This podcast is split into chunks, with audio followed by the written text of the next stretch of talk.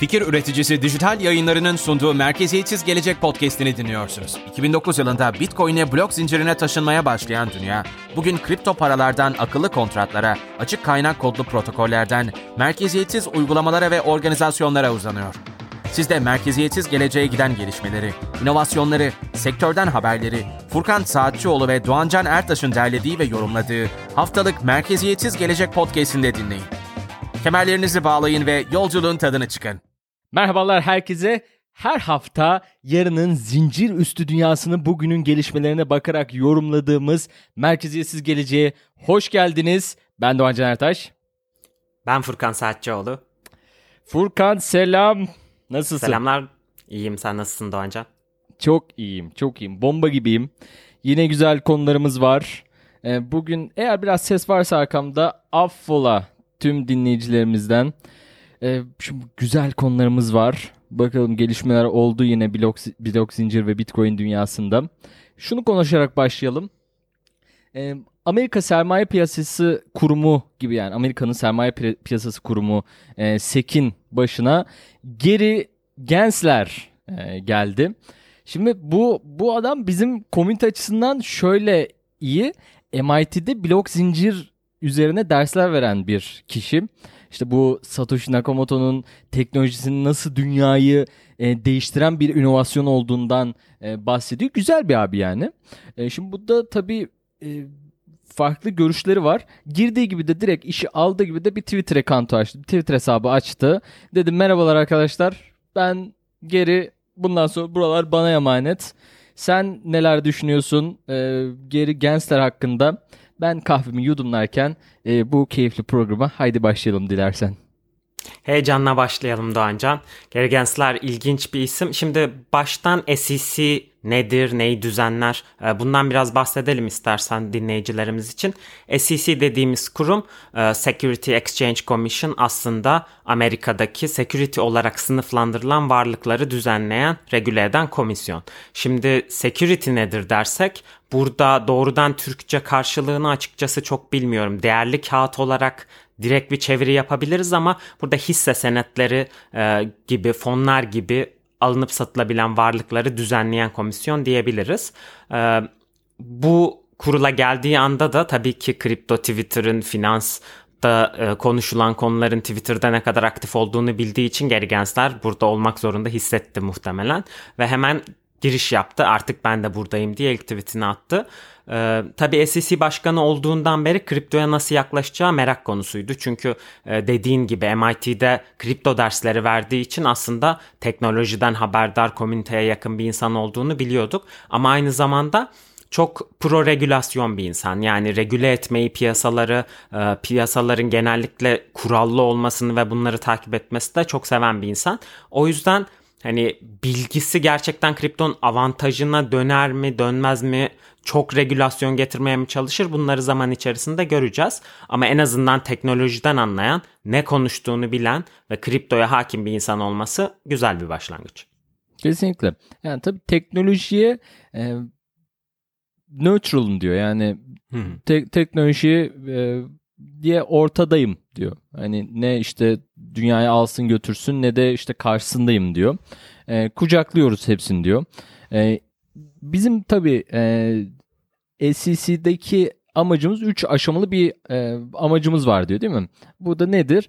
Buradaki yatırımcıları kurmak, e, bir bir yani kapital düzeni oluşturmak. Yani burada sermaye düzenini e, iyi oluşturmak ve herkes için e, eşit şartlarda e, ya da e, uygun şartlarda e, bir düzeni olan, kuralları olan e, ve e, efekt yani efektif, e, verimli daha doğrusu verimli bir e, piyasa oluşturmak.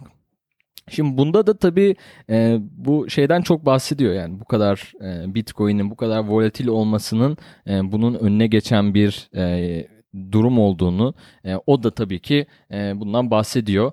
E, yine de daha fazla işte e, sınırlamalar, düzenlemeler getirelim istiyor. E, onları nasıl değerlendiriyorsun? Bu geleceği açısından e, nasıl bir öneme sahip ve yani sence duruşu nasıl olacak? Tabii burada finansal piyasaları düzenlerken yatırımcıyı korumak güzel bir amaç. Ama mevcut Elizabeth Warren'ın açıklamalarından da gördüğümüz gibi aslında mevcut düzeni koruma isteği de var regülatörlerde. Yani mevcut banka sistemini, mevcut e, merkez bankası sistemini koruma ihtiyacı da var. O yüzden aslında çıkar çatışması kripto kullanıcılarıyla bu aşamada olacak. Yani e, kimse e, kullanıcıyı korumasın, alım satım yapan insanın yüksek kaldıraçlara erişimini kısıtlamasın demiyor. Ama burada eğer çok sistemi korumak için pro banka bir e, yaklaşım sergilerlerse bu bizim için kötü olur tabii ki. Ve burada tabii ki düzenleme anlamında e, getirecekleri vergi düzenlemeleri de e, Amerika her ülkeye belli bir oranda örnek olduğu için bizim için de önemli. Çünkü e, örnek bir vergi modeli çıkartacaklardır ve pek çok ülkede direkt alıp benimseyecektir gibi duruyor. Evet. E, tabii düzenlemeleri kendisi getirmek istiyor. E, bu SEC getirmek istiyor. E, ama burada da bir tartışmalar var. E, bunun işte bir e, yani Bitcoin'in işte bir altın, petrol, işte gümüş gibi değerlendiren bir emtia e, sınıfında e, sınıflandırılması gerektiğiyle ilgili e, bir görüş de var ve aslında orada bir çatışma var. E, o çatışmayı da bir değerlendirelim mi Furkan? Değerlendirelim. Burada e, bir organizasyon daha var Amerika'da. Bu da Commodity Futures Trading Commission, CFTC dediğimiz organizasyon. Bu organizasyonda diyor ki e, daha doğrusu bu organizasyonun komisyoneri e, Brian Quintez diyor bunu. E, aslında kriptolar bir emtiadır o yüzden SEC hiç heveslenmesin biz düzenleyeceğiz bunu diyor. Burada bir çekişme olacak. Yani aslında kripto bir emtia mıdır yoksa security midir? Ee, Baya bir çekişme göreceğiz zamanında. Şimdi bence kriptoyu tamamen bir bütün olarak ele almaktansa sınıflandırmaktansa yani 7000 8000 tane coin var. Bunların hangisi emtiadır hangisi e, security'dir buna bence bakmak daha doğru olur. Yani bize kalsa aslında hepsi paradır. Yani biz kripto para dememizin sebebi aslında bunun e, dijital e, dolara, euroya eş görmemiz ama vergilendirebilmek için e, burada tabii ki onlar ya emtia ya da security olmasını tercih ediyor. Böylece özellikle gelirlerden kazanılan gerçekleştirilen karlardan pay almaya çalışacaktır devlet. O yüzden göreceğiz hangisi kazanacak. Evet. Yani bana göre aslında tabii yani değerlendirdiğim zaman bunu bir yani Bitcoin petrol değil baktığın zaman. Bir altın mı? Hmm, daha yakın. Ama aslında bir hani para birimi olarak e, bunu bizim kullanmamız lazım. Yani onu öyle değerlendirebilsek e, çok iyi olacak. E, ama onu yapmaya herhalde çok yanaşmıyorlar değil mi? Niye öyle? Evet çünkü burada dediğimiz gibi Merkez Bankası sistemine ve banka sistemine doğrudan alternatif oluşturma tehdidi var Bitcoin'in. Yani ülkelerin e, başladığı para olarak kabul etmesi bile El Salvador örneğini konuştuk önceki bölümlerde. Ee, Paraguay, Uruguay bunlar takip ediyorlar örnekleri ve senatolarına önerge sunuyorlar. Gerçekten bir para olursa doların yerini alır. Ve dolar Amerika'nın dünya üzerindeki hakimiyetinin en büyük araçlarından biri olduğu için e, gücünü Bitcoin'e bırakmak istemez. Bu nedenle para olarak kabul etmek isteyeceklerini sanmıyorum özellikle Amerika özelinde. E, ve vergilendirebilmek için de bunun security veya emtia olmasını tercih ederler. Dediğin gibi tamam bir altın, gümüş değil belki Bitcoin ama bir hisse senedi de değil. Yani bir şirket değil buradan kar sağlamıyor. O yüzden eğer özel bir şirket kendi coin'ini çıkartıyorsa, bundan gelir sağlıyorsa, projelerine yatırım yapıyorsa o coin'in bir security olması mantıklı.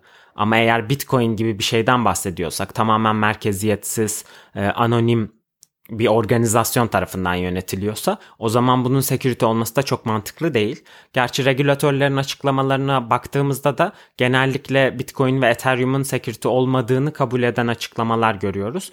Biraz Hı. daha e, altcoin dediğimiz e, Bitcoin olmayan coinlerin karşısına çıkacak düzenlemeler gelecek gibime geliyor. Özellikle de e, yatırımcıların parasını alıp kaçanlar, onları mağdur edenler e, SEC'nin radarından kaçamayacaktır. Peki gelecekte göreceğiz neler olacağını. Bir fıkrayla devam edelim. Bir temel fıkrasıyla devam edelim. E, temeli sormuşlar. E, kriptoya girdin ne aldın diye ne aldım demiş. Korkuyorum sormaya ama ne almıştı anca? Ethereum almıştım demiş. Ethereum. evet sevgili dostlar bu e, yürekleri dağlayan, kanımızı donduran e, keyifli fıkra esprimizden sonra Ethereum'daki e, bir gelişmeyi, e, güncellemeyi ve nasıl diyeyim yükseltmeyi değil mi? E, upgrade oldu Ethereum e, zinciri. Güncelleme. E, EIP 1559 1559'dan beri. Vay be isme bak. Şimdi buna göre tabii bir sürü e, şeyler de oldu. E, minerlar için yani bu e, madenciler için kötüye kötü anlama geliyor. Biraz işte e, karlarını e, düşürdüler ama bizim için yani burada hem e, traderlar için hem e, yatırımcılar için e, güzel noktaları da var. E, özellikle komisyon oranlarını ve yani e, burada maliyetleri düşüreceği için işlem başına maliyetleri e, düşüreceği için e, güzel bir e, yükseltme değil mi? E, güzel bir yükseltme. Onu konuşalım biraz detaylarında. Neler oldu? E, bu yükseltmeyle neler değişti Ethereum'da? Konuşalım evet 5 Ağustos itibariyle EIP 1559 güncellemesi Londra Hard Fork ile birlikte hayata geçmiş oldu. Burada EIP ne diyecek olursanız Ethereum Improvement Proposal yani Ethereum'u geliştirme önergelerinden biri. Böyle pek çok önerge bulunuyor. Bunu sistem bir şekilde oyluyor konsensus mekanizmasıyla ve kabul edilenler hayata geçiyor. Bunlardan biriydi EIP 1559. Bitcoin Burada, gibi değil mi? Bitcoin'de de var bu. Bitcoin'den çıktı aslında ilk temelinde değil mi? Bitcoin'deki yani, yükseltmelerle çıktı aslında sadece Bitcoin'le de değil açık kaynak kodlu tüm sistemlerde bir önerge ve buna dair bir geliştirme kabul etme var. Sadece hı hı. bunun karar mekanizması Bitcoin'le blok zincirine taşınmış oldu ve daha merkeziyetsiz bir şekilde neyin hı hı. sisteme entegre edileceğine karar vermesinin önünü açtı. Farklı Aynen bir DAO gibi. şekilde çalışıyor. Evet aslında bir DAO gibi çalışıyor. Hı hı. Ee, burada EIP 1559 ne yapıyor teknik olarak? Aslında e, ücret sistemini değiştiriyor. Yani önceden siz Ethereum'a tamamen e, basit müzayede modeliyle e, gönderim ücreti belirleyebiliyordunuz. Herkes rastgele kendi gönderim ücretini belirliyordu. Buna göre e, bir yarış. En çok vereninkini madenciler önceliklendiriyordu. En az veren en son mu listeleniyordu. Belki hiç geçmiyordu. Şimdi bu sistem biraz değişti ve base fee denilen aslında temel ücret denilen bir sistem ortaya çıktı. Bu base fee'nin üzerine bu belli olacak her e, şeyde dinamik olarak biraz değişse de. Bunun üzerine madencilere isterseniz yine de e, bahşiş şeklinde bir ekleme yaparak e, sizin işleminizi önceliklendirmesini isteyebiliyorsunuz ve madenci buradan kazanç sağlıyor. Ama eğer normal bir şekilde network'ü takip ederek gitmesini istiyorsanız sadece base fee'yi ödemeniz yeterli oluyor. Peki bu temel ücret ne yapılıyor? Normalde ödenen ücret komple madenciye gidiyordu. Şimdi bu base fee yakılıyor. Yani yok ediliyor aslında. Ve bu şekilde sadece üzerine eklenmiş olan tip madenciye gidiyor. Dediğin gibi madenci gelirleri düştü. Ama burada Ethereum'u bu proposal'ın değiştirdiği bir özellik var. Eğer e, yakılan base fee miktarı o an üretilen Ethereum miktarından fazlaysa bu Ethereum'u deflasyonist yapıyor.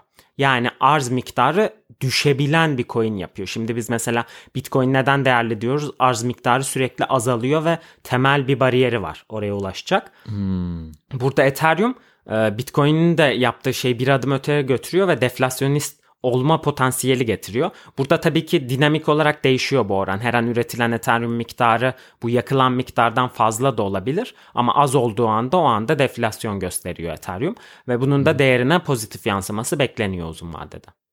Evet. Ya şunu çok gördüm Twitter'da. İşte şu kadar Ethereum yakıldı. İki günde Bitcoin e, Ethereum'un tarihinden çok şu kadar Ethereum yakıldı diye işte neredeyse dörtte bir kadar yakılmış e, herhalde. Nedir bu? Yani yakma konusunu biraz daha açar mısın? Yani ne anlama geliyor bu Ethereum'un yakılması e, konusu? Ve bizim için yani yani tam hem mantığını anlayalım hem de e, kullanımda nasıl işlediğinde bir anlarsak iyi olur.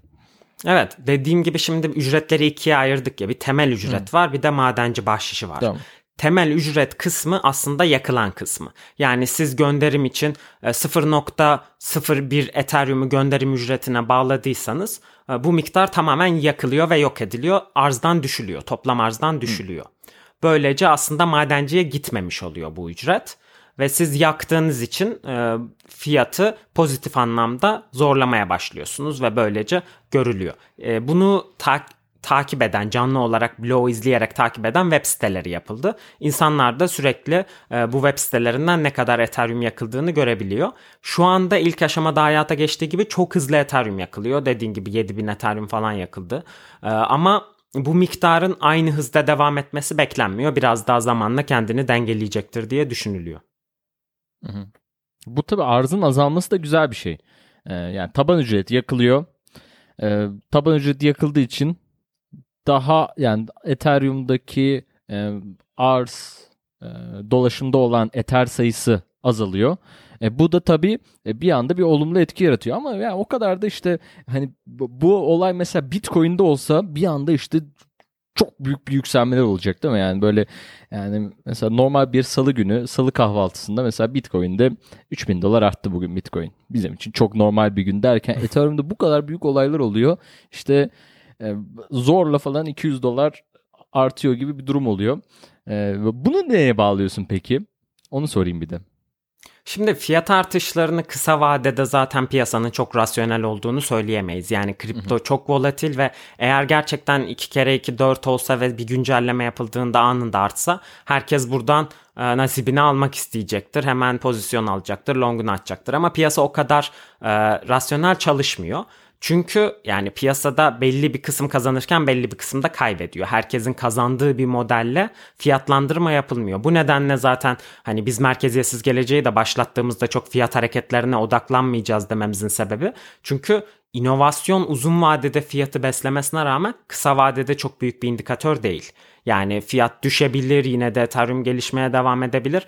Burada bu zincirin daha az kullanılmadığını göstermez, özelliklerin gelişmediğini göstermez fiyatın düşmesi. O yüzden uzun vadede bu neler getirecek, neler değiştirecek buna bakmak lazım. En önemli değer mesela burada gönderim ücretlerinin düşmesi beklentisi bu güncelleme ile birlikte. Ee, tabii ki Ethereum 2.0 seneye hayata geçtiğinde bu daha da bunu ileriye götürüp düşürmeye çalışacak. Ama çok önemli bir e, adım diyelim bu Ethereum 2.0'a giderken. Evet. Evet. Ee, güzel söyledin. Peki bak şimdi çok e, önemli bir soru soracağım. E, burada kişisel görüşünü de merak ediyorum. E, ben kendi cevabımı verdim ama burada senin görüşüne verelim.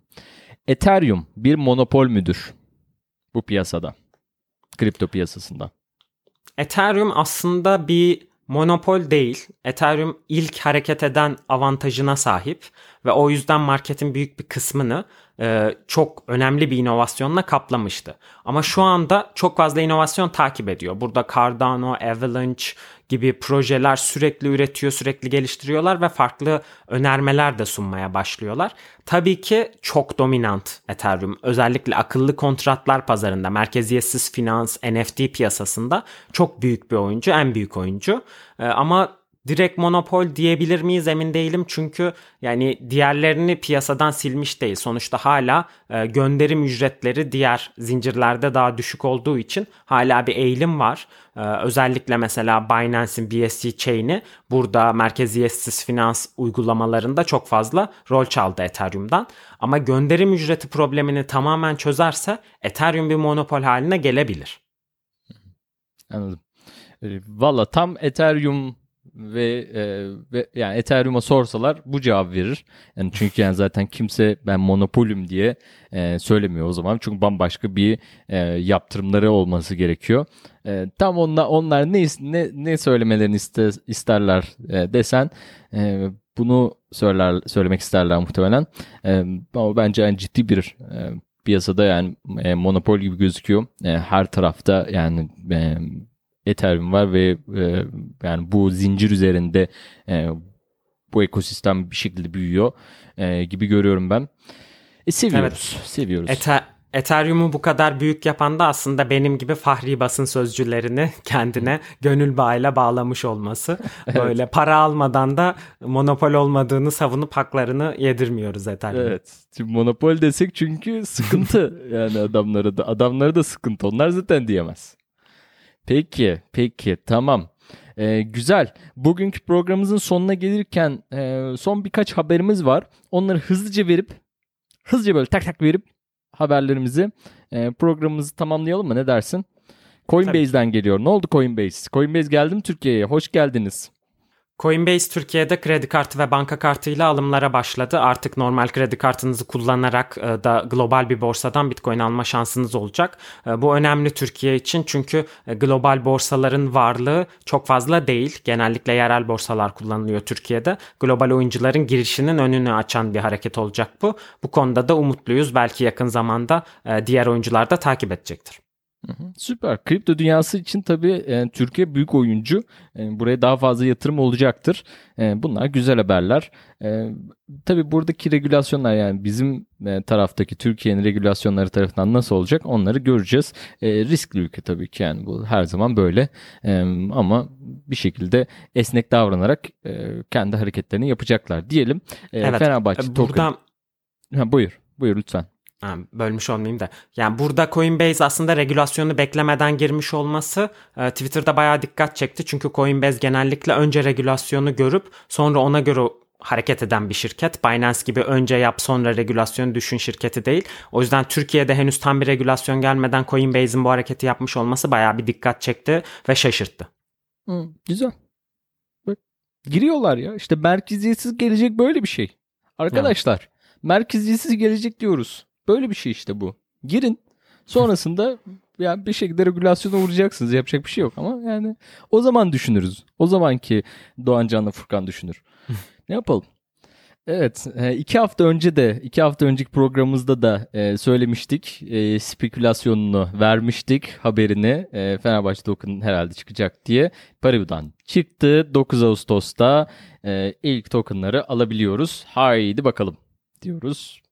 Hayırlı olsun. Hayırlı evet olsun. taraftar tokenları büyük bir ekosistem kripto için. Özellikle Chiliz'in pek çok kulüple anlaşarak taraftar tokenını çıkardığını biliyoruz. Galatasaray'ımızın Hı-hı. tokenları da bunlardan biri mesela.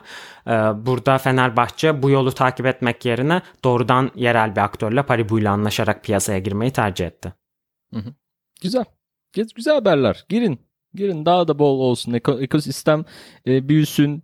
Burada da, yani Paribu Paribu'yla da daha fazla e, kullanıcı çekecektir. E, her türlü herkes için win-win e, bir proje yani.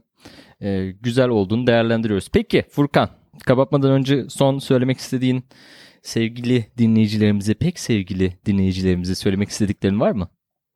Evet dinleyicilerimize daha önce e, bizimle iletişime geçmelerini sürekli yorum yazmalarını konuşmalarını tavsiye etmiştik ve yavaş yavaş reaksiyonda almaya başladık. Gerçekten güzel mesajlar alıyoruz, güzel yorumlar alıyoruz videolarımıza.